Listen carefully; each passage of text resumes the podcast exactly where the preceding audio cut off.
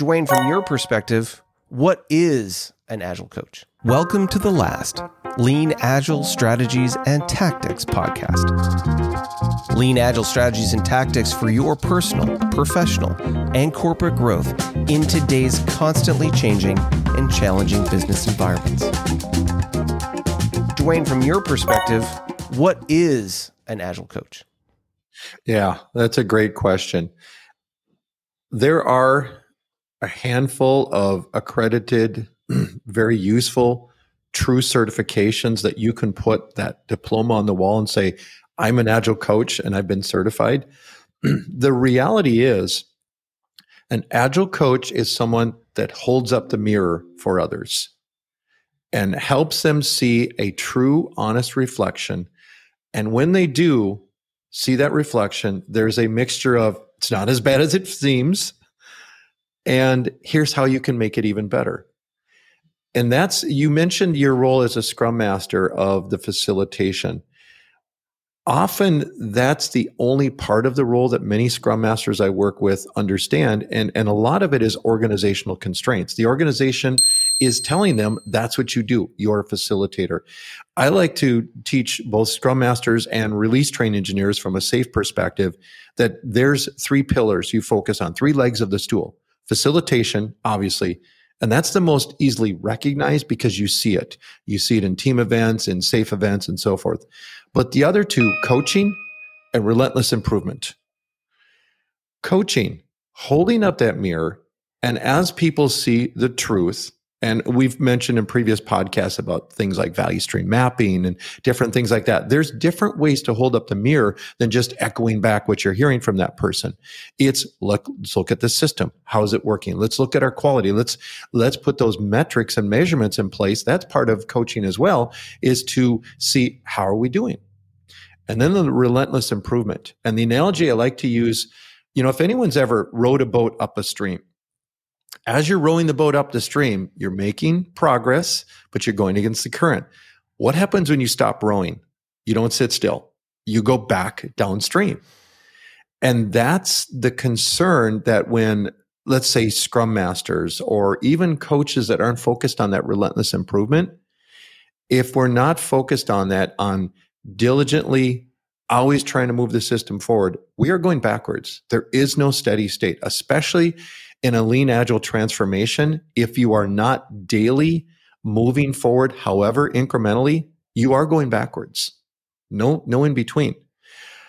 And so from a coaching perspective, when you extract that person, let's say a lot of agile coaches come from scrum master roles and so forth, you extract that person out and say, we need you to just coach.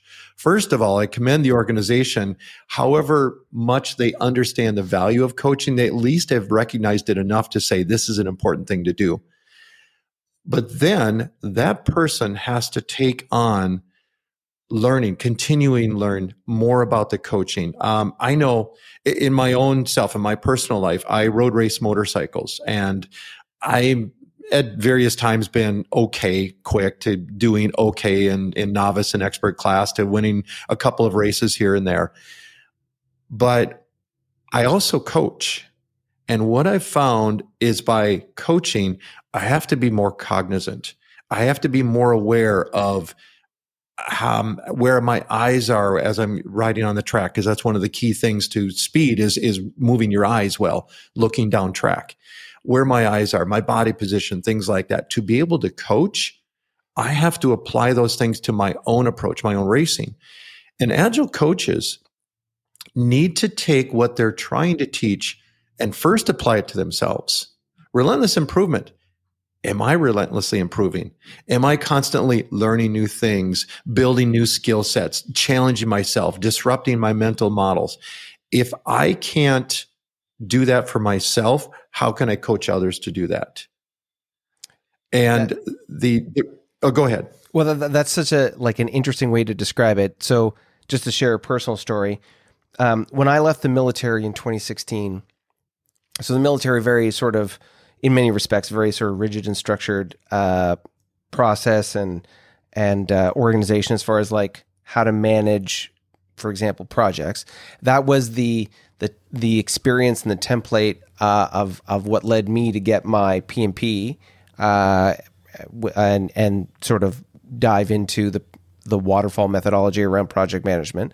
Um, and it's funny because when I look at the the contrast between operations and planning, um, a lot of the planning stuff met with waterfall, operations met with agile, and so I, as an as an operations guy, I naturally gravitated towards once I was exposed to it, agile methodologies, you know, Scrum, Lean, um, and and sort of naturally gravitated in that direction, and through curiosity, really, and through you know my desire to to self improve, I I've gone through a journey of continually getting all these different designations to to improve my my personal uh, knowledge base and sort of you know to to be at a point where, like I say, um, in with the last uh, uh, corporation that I was working with, I was coaching them on agile processes as their as one of their subject matter experts on on agile processes. So um, sorry, I, I, I was thinking when you were describing that that's that mindset, that attitude of continuous improvement, the idea that mm-hmm. you're constantly challenging your status quo, that you're seeking out opportunities to, from a personal level, improve, and then from an organizational uh, perspective, apply improvements.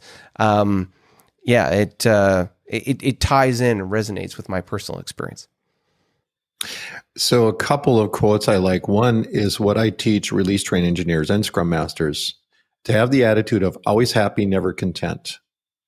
Always asking, what's next? What's next? I'm a big uh, fan of the the West Wing series with uh, Martin Sheen is is the uh, the president of the United States, and one of the things he always did is he would finish with a subject and say, "What's next?"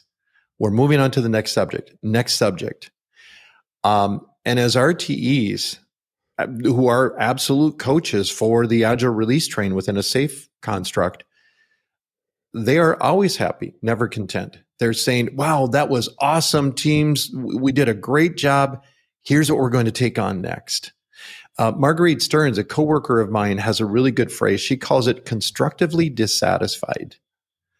Hmm. And it's something you wear in your shirt sleeve. It's something that you almost proudly wear as a badge, if you will, that people can see that you're in that continuous state of, we're making really good progress. What's next? Mm-hmm. And they come to anticipate that and it becomes contagious. And that's when you start to build the DNA within the organization. And I think that's a key part of the agile coaching that is missed very often because it's that subtle nuance undertone that is absolutely vital to true transformation is people building that DNA of always happy, never content.